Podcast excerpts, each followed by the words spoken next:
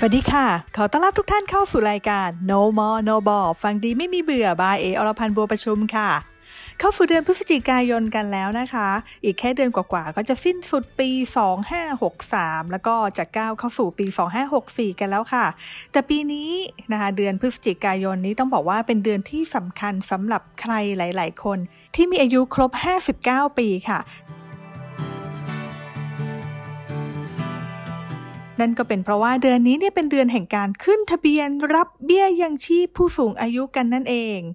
ใครที่มีอายุครบ 59 ปีบริบูรณ์ในปีนี้นะคะ ก็คือเกิดก่อน1ตุลาคมค่ะ แล้วก็มีสัญชาติไทยด้วย อย่าลืมไปใช้สิทธิ์ขึ้นทะเบียนรับเบี้ยยังชีพผู้สูงอายุกันนะคะ โดยสามารถขึ้นทะเบียนได้ตั้งแต่วันที่ 1 ถึง 30 พฤศจิกายนของทุกปีค่ะ ในวันแล้วก็เวลาราชการ แต่ไม่ใช่ว่าใครๆก็รับได้นะคะ เพราะว่ามีบอกเอาไว้ด้วยค่ะ ว่าต้องเป็นคนที่ไม่ได้รับสวัสดิการหรือว่าสิทธิประโยชน์ใด ๆ จากหน่วยงานของรัฐนะคะหรือว่ารัฐวิสาหกิจ หรือว่าเทศบาลอบตใด ๆ เลย นั่นก็หมายความว่า ใครที่ได้รับเงินบำนาญเบี้ยหวัดบำนาญพิเศษนะคะ ได้เงินเดือนค่าตอบแทนรายได้ประจำหรือว่าผลประโยชน์ที่รัฐหรือว่าเทศบาลอบตจัดให้เป็นประจำเนี่ยจะไม่ได้เบี้ยยังชีพผู้สูงอายุค่ะ แต่ก็จะมีข้อยกเว้นสำหรับผู้พิการแล้วก็ผู้ป่วยโรคภูมิคุ้มกันบกพร่องนะคะ ก็ยังได้ในส่วนนี้อยู่นะคะ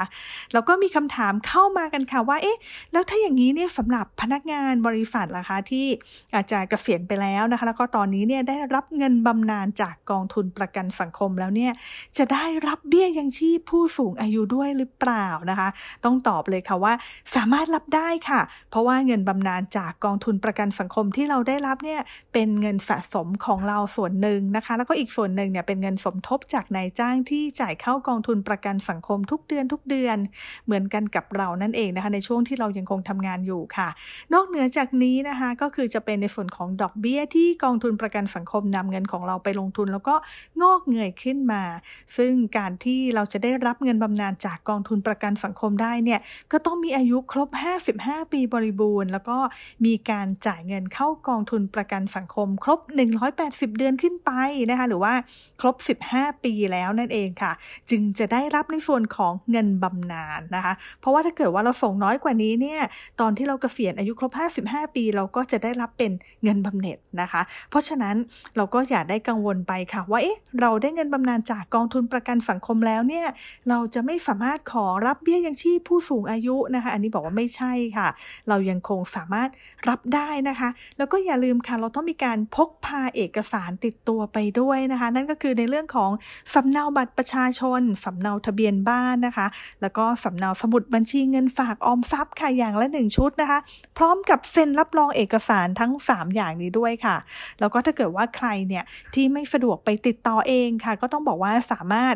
มอบอำนาจนะคะ ให้กับผู้รับมอบอำนาจได้นะคะแต่ทีนี้เนี่ยผู้รับมอบอำนาจเองก็ต้องมีการนำนะคะสำเนาบัตรประชาชน แล้วก็สำเนาทะเบียนบ้านไปด้วยนะคะ แล้วก็ต้องมีหนังสือมอบอำนาจตัวจริงเขียนด้วยค่ะว่าข้าพเจ้านะคือใครอยู่บ้านเลขที่เท่าไหร่เลขที่บัตรประชาชนอะไรค่ะ ต้องการมอบอำนาจให้กับใครอยู่ที่ไหน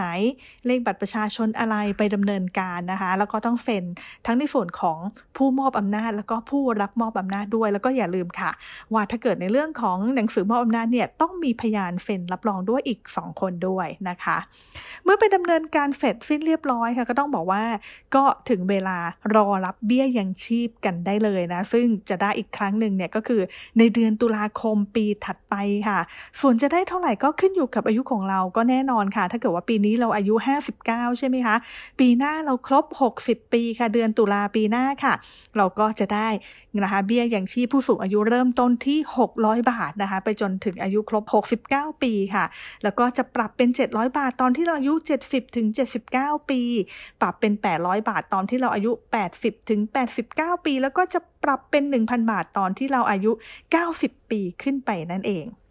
นะคะ ถ้าปีนี้ใครมีสิทธิ์ไปขึ้นทะเบียนแล้วไม่ได้ไปนะคะ เอต้องบอกเลยว่าเขาไม่มีการจ่ายย้อนหลังนะคะ เพราะฉะนั้นต้องดูอายุตัวเองให้ดีๆ ค่ะ ถ้าพลาดแล้วก็จะเสียสิทธิ์กันไปเป็นปีเลยนะคะ เบี้ยยังชีพผู้สูงอายุเนี่ยอาจจะดูแล้วเนี่ยบอกว่าเป็นเงินที่จำนวนไม่มากนักนะคะ แต่เอกก็บอกว่ามันก็ยังคงช่วยยังชีพเราได้บ้างค่ะ อย่างน้อยๆนี่อาจจะเป็นในเรื่องของค่าน้ำค่าไฟบางส่วนค่ะสำหรับใครนะอาจจะนำเงินส่วนนี้นะคะบอกว่าสามารถเอาไปต่อชีชีวิตของเราได้อีกสักหน่อยก็ยังดีนะคะ แล้วก็สำหรับใครบางคนค่ะ ก็อาจจะบอกว่านำเงินส่วนนี้นะคะที่ได้เนี่ยเอาไปทำบุญนะคะไปส่งต่อให้กับสังคมกันต่อได้อีกนะคะ เงินจำนวนเล็ก ๆ ค่ะ บอกว่าไม่ใช่ไม่มีค่าค่ะ แต่ขึ้นอยู่กับว่าเราจะใช้ยังไงให้เกิดประโยชน์กันนะคะ แล้วก็พบกันใหม่ค่ะในครั้งหน้ากับ No More No b a l l ฟังดีไม่มีเบื่อบายเออรพันธ์บัวประชุมค่ะ ใครมีประเด็นไหนชวนสงสัยก็สามารถส่งมาชวนพูดคุยกันได้ วันนี้สวัสดีดีค่ะ